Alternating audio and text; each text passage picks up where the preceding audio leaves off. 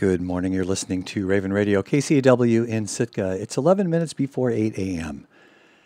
Today is Wednesday, December 23rd, 2020. I'm Peter Apathy with Raven News. Sitka experienced widespread power outages shortly after 1 a.m. this morning. The outage affected electric department customers on Halibut Point Road and Sawmill Creek Road throughout downtown Sitka and on Japonski Island. It lasted around two hours. In an email to KCAW, Utility Director Scott Elder wrote that the windy conditions caused the outage. A damaged tree fell into a transmission line on Jarvis Street around 1:11 a.m. Electric crews removed the tree and power was restored to all of Sitka shortly before 3 a.m. 911 phone lines were temporarily down during part of the outage, according to a post on the Sitka Police Department's Facebook page. Sitka was under a high wind warning on Tuesday night and Wednesday morning, with the National Weather Service predicting wind gusts ranging from 35 to 60 miles per hour. As 2020 comes to a close, the city is quickly spending the last of its CARES Act dollars and is now seeking other federal aid. Sitka received just over $14 million in federal coronavirus relief funds this year. The money came with strict parameters, and the deadline for spending it was originally December 30th.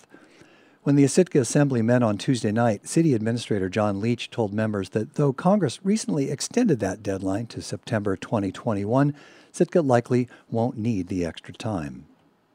Since we had such a um, a great team and a good working group, uh, we put together a very strong plan for grants, uh, for utility subsidies, uh, for social programs, for city mitigation efforts, and that money is working as planned. So we're hoping to um, continue along that plan and close out this first round of funding on December 30th as anticipated.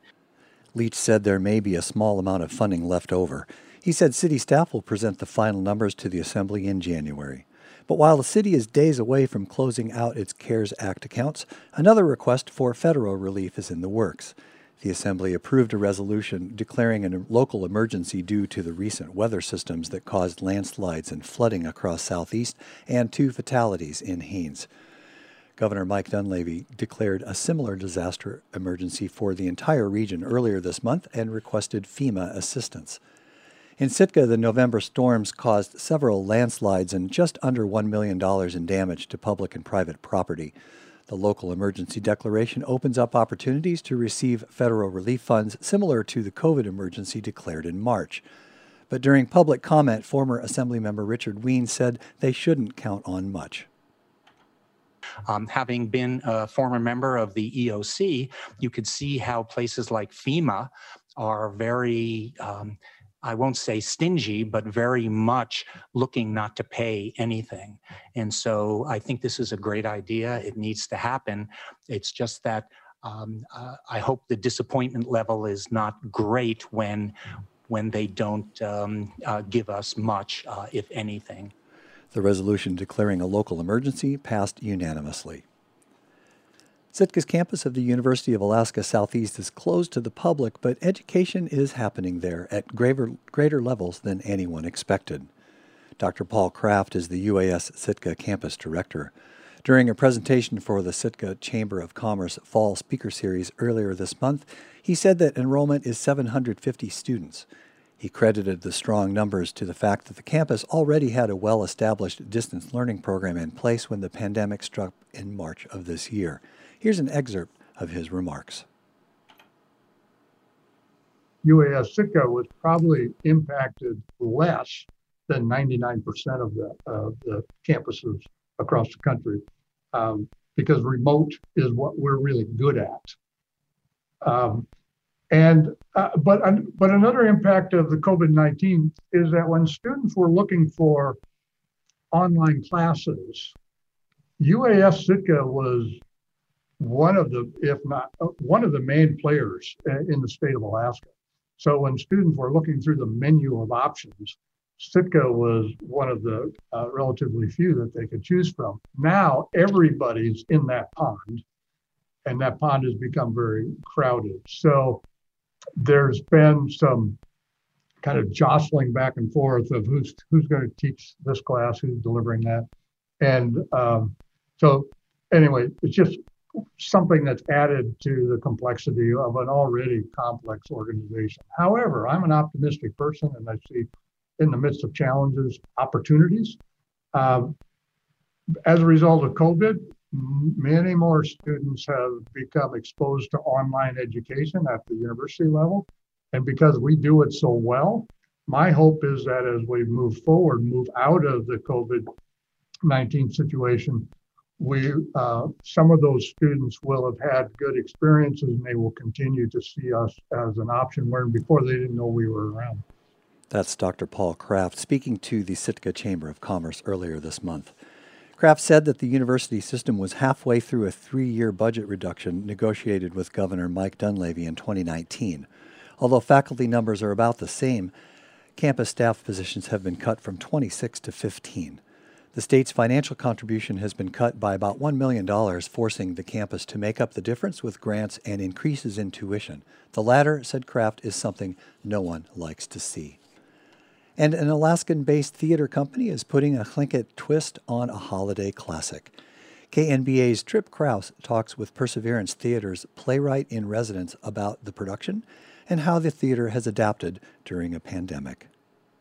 At Christmas time, we bring you in for hearing aids. You are our friend. Oh, From the opening carol, viewers will notice a particular Southeast Alaska flavor to a Tlingit Christmas carol. Vera Starbard is a playwright in residence for Perseverance Theater and adapted the story.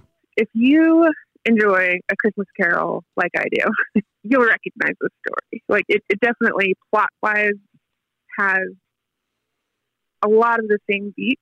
Um, obviously not exactly the same, um, but you'll you'll definitely recognize the story. The production will be in five roughly 20 minute episodes, or staves, live streamed through Perseverance Theater's Facebook page and YouTube channel. After each stave is finished, it will be made available to rewatch until Russian Orthodox Christmas on January 7th.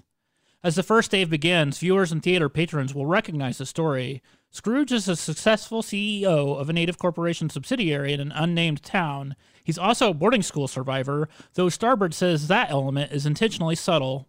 So I, I didn't want to uh, sort of obsess on that because I think that ultimately um, I didn't experience that and I don't have the right to tell you that story uh, without someone who's been there. But I did want to allow a look into that and a look into why our Scrooge is the way he is and Scrooge hates Christmas, even when his niece, Frida, invites him over to celebrate Russian Orthodox Christmas. And you think some exhausting event made for a made up holiday filled with half the miserable people in this miserable community is where I'd like to be? Fair point, but I'd still love to see you there. Humbug. The character of E.B. Scrooge is played by Ed Littlefield, who's Tlingit and serves as a music director as well, Starbard says. He's a wonderful Tlingit musician who uh, just makes this absolute magic. The songs um, start out actually very sort of Western Christmas, and the further you get into the stave, there are more Tlingit, and there's more Tlingit language, and there's more Tlingit sounding um, drums and rattles. You'll hear uh, some deer rattles in there. It's it's just such such a magical thing to hear sort of these um, familiar noises in a new kind of medium. The production's critically acclaimed stage director, Madeline Sayet, is Mohegan. The largely native cast and crew includes representatives from a variety of tribes and nations, including Yupik, Inupiaq, Osage, Métis Cree, and more. And we're all bringing our culture and our values into how we're creating this in the first place. And yes, that's reflected in the story itself as an Indigenous person who wrote it, but you see it in the acting and the choices that are made for the music. Juneau based Perseverance offers performances in Juneau and Anchorage, and in the time of coronavirus, virtually. Starbard says the theater industry largely shuttered nationwide to prevent the possibility of spreading COVID 19. The shutdown left a lot of theater artists and writers out of work, but it also sparked a boom in online productions. Because we're not going to stop creating. We're not going to start stop putting out art, and it was it's been difficult for some people to sort of be in this very stressful pandemic era, but also be creating art. Starbard says going virtual opened up more opportunities to connect with other artists as well as offering productions to remote villages. I'm really hoping that we also keep working on the Zoom or working on whatever technology comes out of it because the accessibility of what we're doing right now um, is so much more than what we've been able to do before. But I can now say, well, Tlingit Christmas Carol, you're going to be able to see whenever you want from wherever you are, literally anywhere in the world. I mean, that's exciting to me.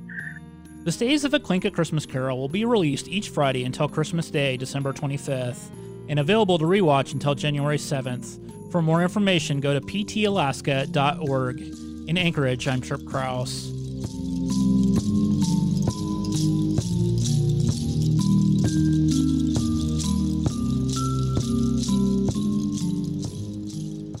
And that's all for Raven News for this hour. You can listen to or read our stories again on our website at kcaw.org. Thanks so much for tuning in. Coming up on one minute after 8 a.m., this is Morning Edition on Raven Radio.